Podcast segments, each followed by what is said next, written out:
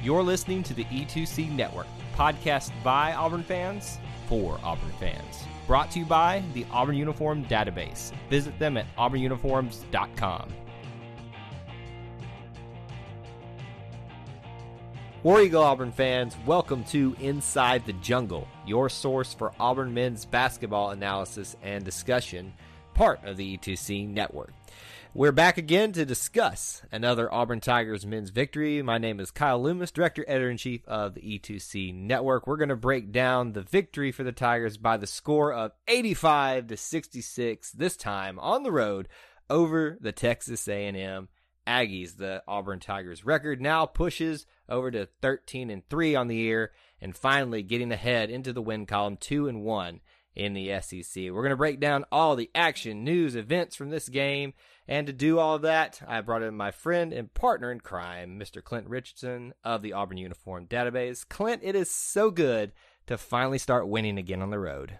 Gig 'em. that is not what I expected from you tonight. Don't you Hey, I'm dare not- start. I'm like, not going to be yelling like those yell leaders. Yes. That ain't happening. Please do not. I was about to say if you start chanting, doing little, you know, satanic signals and things like that, uh, I'm going to be a little. Hey, bit I was going to be a little bit nicer about it than that. Well, I mean, does it not give you like the the heebie-jeebies watching them do that? Yeah, but only because I don't know what they're saying. That's I true. feel like because that's the kind of thing I love about college sports, and I just want to know what they're saying and join in. I'd love to join in with them. I really want to go see Midnight Yell one year and and hang out with that kind of thing. That's that's such a cool tradition. Hey, But just on the outsider, it's weird. what you do with your own time, man, is strictly up to you. It's a little weird to me that you want to be a part of that, but hey, they probably think the me. same thing about a bunch of people standing around a statement, chanting at uh, a stadium, chanting at a, an eagle flying around. So hey, I guess we all got our weird things, but you know, we'll we'll just let it be that. Anyway, let's talk about this game. But before we do that, we have to cover a little bit of a, a mess up on our part, Clint, that we uh, failed to do in the last uh, game analysis. That I'm very shocked at us uh, for forgetting. Uh, I guess mainly that falls on me as a producer of the show uh, for missing that. But let's talk about a very special moment that happened prior to the last game. And Cole Blackstock, Will McCoy, who are walk ons at Auburn and have been here for quite some time, following a similar pattern that Patrick Kime did, getting scholarships. Clint, it is not unheard of for this to happen, but but usually just one. Now two walk ons who have been here a while get honored by their teammates and their coach with a scholarship. Yeah, it's always such a cool moment, and I, I love how Bruce has done it with PK last year and these two now this time. Um, you know, it's just it's such a team moment, and I just again I love how he does it, and you know these are the kind of made sports fun and great, and I really like that coaches are starting to kind of one up each other to see who can have the best reveal. I think it was a Northwestern basketball player this week. Um, in a team meeting, they had a police officer walk in and, and scare the crap out of the kid and awarded him a scholarship that way. And, and that's, it's just some, some cool different ways to, to give a, a kid and a family a big reward for all the hard work. And speaking as a former walk on, you know, I never got the opportunity uh, to experience something like that because A, I, I didn't play as long as Cole or Will or even Patrick did. Uh, but I can understand from a perspective uh, being through that as well what they've gone through. Um, and, and not all of it's bad in a sense, but it's, you know, you, you watch the other teammates get all the glory, the playing time, the hype and you're supposed to show up and practice just as hard, if not harder, every single day and never reap really the benefits, at least the benefits that we think of. So to see not only them get rewarded with the scholarship, but to see the way the players responded with them and how excited they were from it, it truly speaks to what Coach Pearl has cultivated within this program and these teams each year is the camaraderie, the feeling of fellowship between these guys almost and probably they would speak to this testament of being brothers on the team so i love this and now bruce pearl's got a tough one to follow up next year next year he's got to do three i think that would be one tall task. But does he even have three walk-ons to give it to next year? I don't know if it's possible. Well, I guess we'll have to wait and see. There's always next year to find out. But congratulations to Cole and Will. Very excited for you. So let's move on to some discussion this game. Again, Auburn defeats Texas A&M on the road in Aggieland, 85 to 66. And I'm very impressed with how this team uh, bounced back after some tough road losses and responded, kind of got out ahead of this team. But Clint, the first question I always ask you was this a complete game? No. that was a tough one. That was a little bit harder than I thought it was going to be for you. Yeah, wow. it was. This is, you know, I think Auburn played really well. Um, to let someone like Bryce Brown just go off for 22 and and 19 straight points, I think was such a great outing for him. Um, defense played pretty well. I, this is the kind of game that Auburn should have won by 30 or 40 points. Texas A&M did not play well, and it's it's really surprising how far Texas A&M has fallen. I mean, they're now yep. seven and eight. Just last year, they were, were 22, 23, and 12 or so, and they beat number two seed UNC in the tournament handily. I mean, basically by the same score they lost tonight, and that's just that's a really big drop off, and you know, the crowd looked the same way. They weren't, there was nobody there. Um, but Auburn should have taken this game and run away with it. And I was, was kind of concerned at the beginning of the game that it probably wasn't going to turn out that way. But, you know, I, I'm just glad that the Tigers were able to, to find a rhythm and to kind of put to rest some of the, the road woes that this program has had recently. Well, you commented on how dead it was in the arena, and I noticed that as soon as they switched over to that game, usually you hear the home team getting pumped up, the fans doing some kind of I mean, they're the Aggies, they do some weird incantations or something like that. I expected some of that, and it was just dead silent. And I was like, did people sh- did they know that there was a basketball game today? Anything? I mean you looked in the stands. There was just tons of missing seats. Or eh, you know missing seats. They might as well have been missing seats because nobody could fill them but i i don't get it. I don't know why texas a&m has fallen off so hard and so fast. And i think it's not the empty seats are not a testament to the fandom for texas a&m because they are very rabid. But the results that they're seeing this year i mean like you said they have a sub 500 record now. And that's not something that you can really get excited about compared to where you were last year. Now, granted, they don't. They're not lacking in talent. They've got uh, some pretty good players. I mean, two of their players tonight, 22 points. Flagg and Mitchell. They both had 22 points in the night, and basically everybody else struggled to score anything. If, if nothing else, Auburn, worst thing they did tonight was let two people go into 20 points. Yeah, I think you're right. And, you know, you just look at the rest of the box score and their three other starting five, you know, nobody topped seven. And they had three guys, granted one of them played four minutes, who didn't even score. And, you know, this, I know that you've really compared a lot of teams to Auburn of last year, but I think this Texas A&M really looked like Auburn of a couple of years ago, where just nothing was falling, nothing was going A&M's way, there were plenty of shots that were in the bucket and came out or or anything just like that. Um, I'll not believe that I'm saying this, but Teddy Valentine called a good game for Auburn. Whoa, whoa, whoa, whoa! Are you are you okay? No, but you know, Ted, Teddy missed a couple of fa- uh, calls, but they went Auburn's way, and and I wasn't going to say anything during the game because you can't you can't piss off the the Teddy Valentine gods, and but you know it just it was finally Auburn's time, and it just really wasn't A and M's time, and it's such a frustrating thing to watch. I watched and you watched so many games over the past ten years now that just didn't go Auburn's way and that's really what this felt like.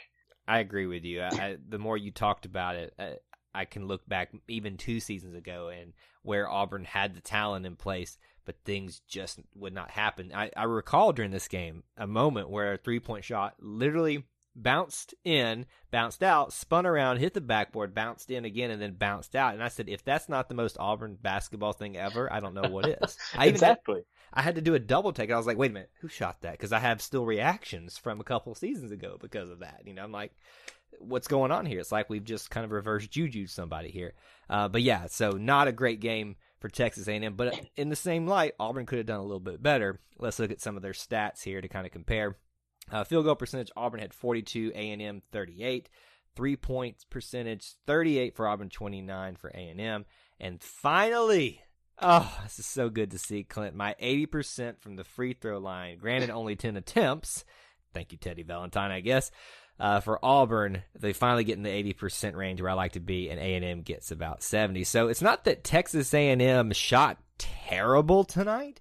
It's just Auburn, I think, came out and kind of hit them really hard at the mouth at the beginning. And to their credit, they made a couple runs, got it back to even nine at one point, but Auburn was just too much for them tonight. Yeah, um, this this was such a interesting game. Just you know, like we said, Auburn went on a couple of runs and then allowed runs, which you'd really like to see Auburn get a little bit better at that. Um, Auburn shot really well from the field you know, one of the big numbers here is that Auburn shot so many more times than A&M. Yeah. A&M was 19 of 50 overall. Auburn was 32 of 76. Auburn shot the ball what? I think it was 40 something times close to halftime. Yeah. And A&M was at 24, I think. And it's it's those kind of numbers that were just absolutely nuts to watch and and see that that Auburn was just out hustling A and you heard it through the commentators that A and M was so lackluster that I think you know as much as Auburn feeds off the energy of the Auburn Arena and the jungle, a dead crowd can kind of suck the energy out. Absolutely. And, and I think that's kind of what happened to A and M. That you know, nobody's watching. Why are we trying? You know, maybe not to that extreme, but it was, you know, it wasn't a very strong outing. And I mean, I wouldn't have been happy if I'm the coach at that point. No, I definitely agree that it's hard uh, to have any energy when you don't even have the support there that you're normally used to. So I can understand that. The point still stands, though, that as a team, you've got to overcome those factors and play a little bit better than even if you don't have the support behind you. You brought up the differential on attempts here. 76 for Auburn from the field, 50 for A&M, a 26 differential there on shots attempted. Let's talk about maybe why some of that happened. When we look at rebounds, Auburn out rebounded A&M 50 to 33. Oh, Offensive rebounds, Auburn out rebounded A&M 20 to 7. I'll go even further on that. We're used to this with Auburn having really great defensive stats. Auburn had seven blocks and 10 steals. A&M only had five in each category. So if you wonder why Auburn had so many more attempts than A&M, look no further than rebounds and defense, the two things, and along with free throws, I might add, that will win games. I mean, this this game was truly the difference in tempo. Auburn was playing as fast as they could, and a&M was trying to fight that and slow it down and take away possessions. But Auburn, I mean, again, it was on the commentators were discussing it multiple times on how quick Auburn was playing. And I remember one moment specifically, I think Bryce or Jared grabs the rebound and all of a sudden Anfernee McLemore is out of the frame. He's already set up on the other post. It was insane just how quickly they they started moving. And you know, I want to go back to free throws real quick. Auburn has been really good about drawing fouls this year and getting to the free throw line. Wasn't so much the case this game, but it wasn't necessary. And you know, to only go eight of ten, you know, percentage wise is really good, but I'd really like to see that number a little bit higher, especially as A&M was 21 for 30. That's a lot of free throws, and you know, even making all of those wouldn't have really put them in in a much better shape. But I know you were happy about your 80%, and you're really going to be happy about this. It's the only the second time this year Auburn has hit 80% on free throws. But see, you're wrong there because I'm not happy about that. This Auburn squad last year was doing 80% every other game, it seemed like. And to only be the second time this year this happened with basically the same team, the, not everybody's here. I understand that. But the bones of the team is still here. I, I don't understand how hard it is to make a 100 free throws before you leave the basketball court. You're going to get me ranting about things again, so I'm going to stop right there moving on to some more individual statistics and ter- people who had you know uh, great games here.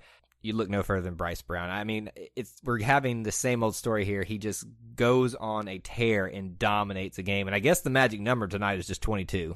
Yeah, I mean, A and M had two guys at 22, and then Bryce shows up at 22, and and I believe 20 of those were in the first half. And you know, to to be ultimately shut out in the second half I'm really not sure what happened. Did did Bruce kind of slow Bryce down? Did Bryce get guarded a little bit better?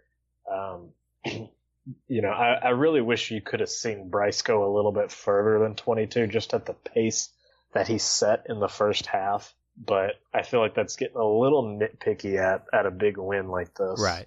No, I agree with you that you it's a little surprising, but I do I I would err on the side of Bruce Pearl telling him, "Hey, let's focus on your teammates a little bit." Not in saying that don't go out there and try to score, but work on other areas of your game that you need a little bit more honing in, driving, you know, passing. Not that he's not good in those areas either. I feel like I keep digging myself a hole here and how I say this, but I, I could see Pearl taking him aside and saying, "You, you did great on your shooting."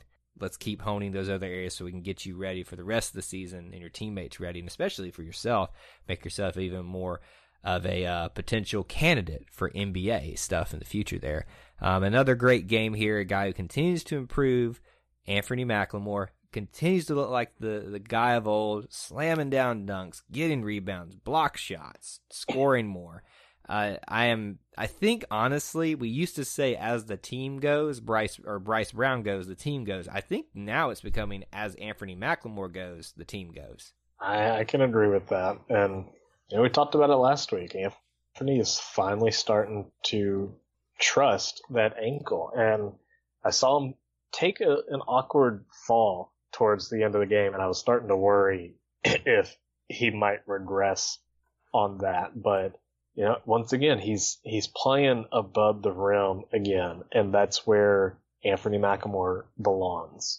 Yeah, I, I agree there. That you know, you worry anytime that a player with such a horrific injury kind of gets in those situations again. Will they kind of clam up again and, and not be as aggressive or energetic in certain situations? But it was happy to see that that did not affect him in that area this time. And I think another area that he helps improve in is our baseline defense, which is something you seem to be noticing as the game went along there that this is a strength of this as strong as many areas are for the Auburn defense. This is one that you particularly noticed.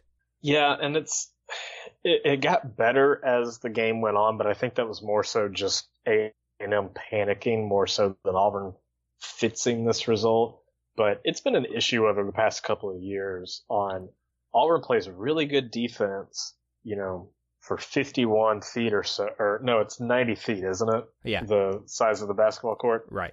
they play good for about 87 feet. And then the last two or three feet along the baseline underneath the goal, they're just not stepping close enough to the line.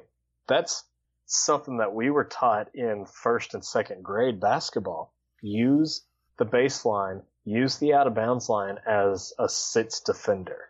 Step on that line. Step over that line. You are allowed to go outside that line as a defender and don't let them get behind you. And, you know, when you saw me tweet that earlier, that's exactly what Auburn did. I think it was Anthony playing on the block and he's getting set up and all of a sudden guy goes right underneath his arm you know, between him and the baseline, it's not a big gap and gets points out of it. And that's something that, you know, anybody like UNC and Duke and Kentucky are probably going to exploit. And it's, it's such an easier fix. Step two feet over.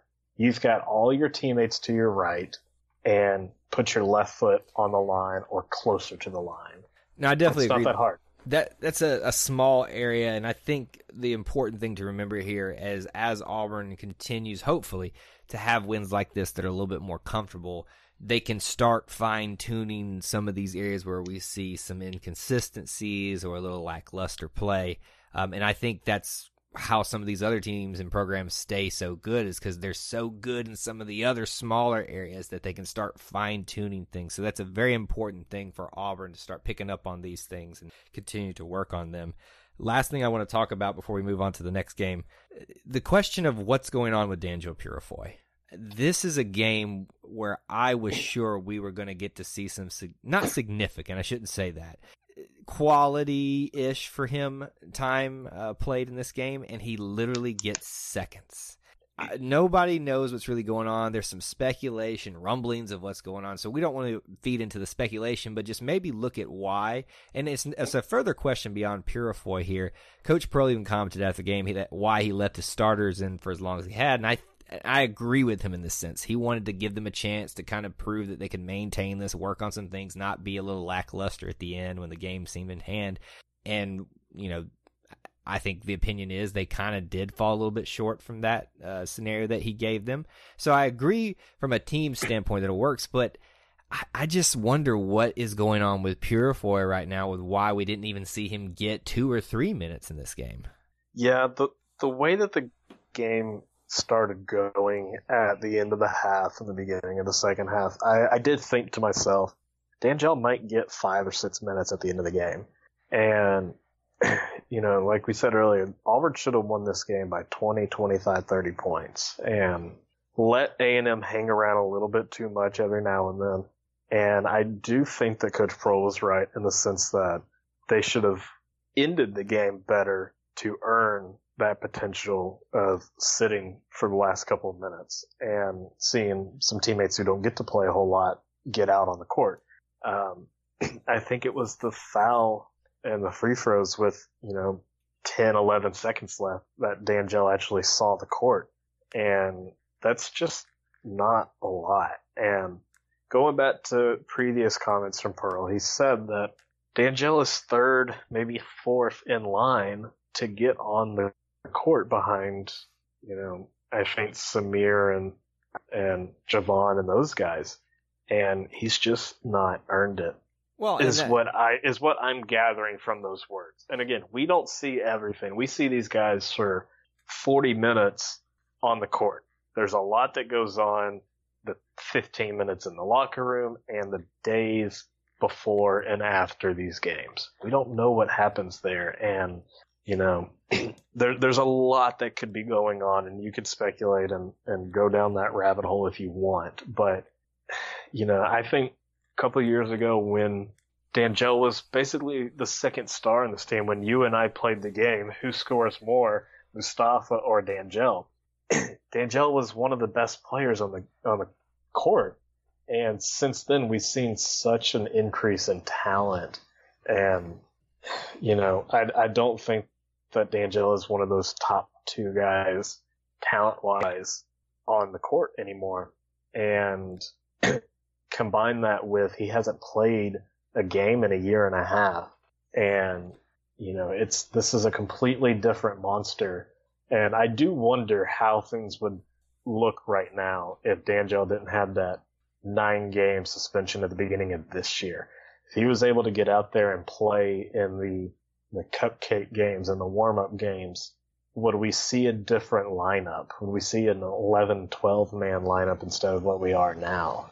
Yeah, it would definitely be an interesting scenario to see how that would have played out at the beginning of the year. And I do want to reiterate kind of what you said there. Speculation is what it is. Speculation. Nobody knows except who's on the team there. I mean, if we believed every bit of speculation, um, that was out there, Gus Malzahn would have renegotiated his contract uh, for this year. but uh, you know, there are things like that out there. Uh, that being said, um, I do hope that Coach Pearl can find some way, uh, some minutes to give him because he is not going to get better unless he has to. It's again a problem I don't want to have to fix, and I don't envy Coach Pearl having to try to figure it out.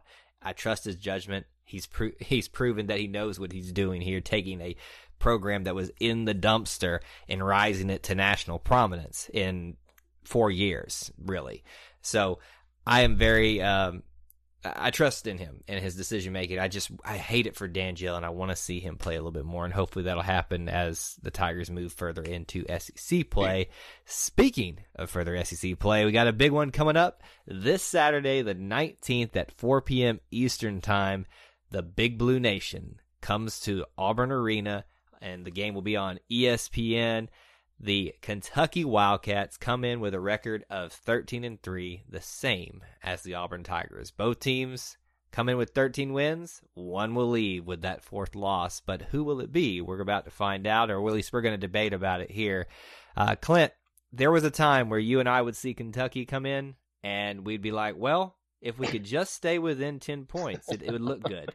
Now the question is, does Kentucky stand a chance to beat Auburn at home? What a difference half a decade makes.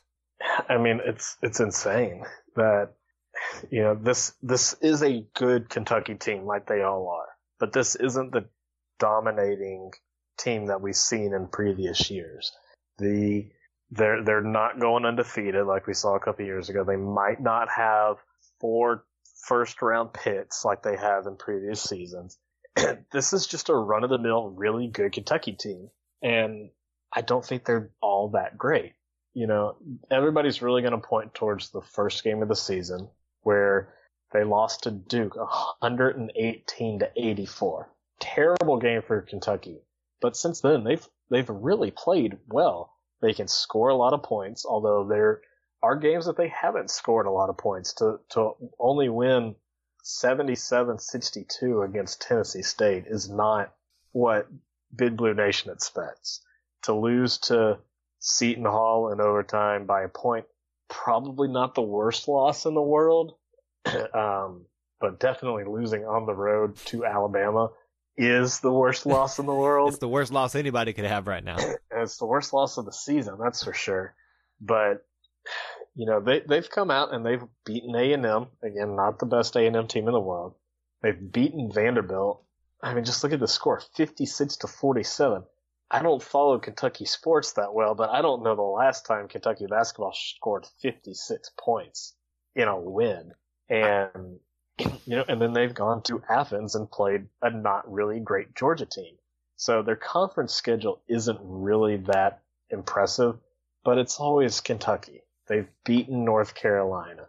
They've played a really tough Duke team. Yeah. And that's really about all I can give them on their schedule. But they're going to come out here. They're going to play hard, like always. It's Calipari, it's Kentucky, and it's Auburn. You know that they're not going to take losses well, especially last year. And they're going to come out here look to fight and look to prove their dominance for sure.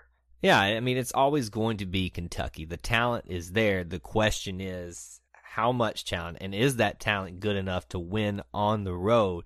In Auburn Arena because the biggest question right now that's going to be answered from this game is who is going to be the perceived, I put that in quotation marks, number two in the SEC. Because if we just look everybody on resumes and performance so far, Tennessee looks as good as advertised. And then there's Auburn and Kentucky and a couple other teams probably just up there kind of pushing for their spot, but really just those two who seem to be the next best in the SEC right now. So we're going to come away with some answers here. Is Auburn for real? Against SEC competition, is Kentucky a little bit better than people are giving them credit for? And was that Alabama loss a fluke? Um, I will say that if you want to look at some comparisons, the Duke game is your best option there uh, thus far. And but the only thing with that is, is it's the first game of the season. Emotions are high. Things aren't all together working as well as they would have. Auburn plays them about four games into the season, so not still completely solid yet for both teams but a, definitely a better looking loss for Auburn, especially out in Maui, where they put on a very good performance overall. So I think on paper, you and especially with at home, you give the edge to Auburn, but don't be surprised if the Big Blue Nation comes out of here with a win. And again, it wouldn't be the worst loss in the world because it's always Kentucky. Yeah, and Auburn Arena is going to be packed. Get to the arena early it's going to be wild. Uh, you're going to be jealous of all the students down in the jungle. This is going to be one of the best atmospheres in Auburn in a very, very long time. I hope to be there as well, enjoying the festivities and hopefully an Auburn win over the Kentucky Wildcats. We'll be back again to talk with you guys, hopefully, after Auburn victory and that 14th win. Before we get out of here, Clint, let's give our contact information. You can find me on Twitter at TigerEye24. Where can they find you? You can follow me on Twitter at ClintAU24, and you can check out my website, the Auburn Uniform Database, at auburnuniforms.com. That's all we have for you in this edition of Inside the Jungle. But until we talk to you again, War Eagle. War Eagle.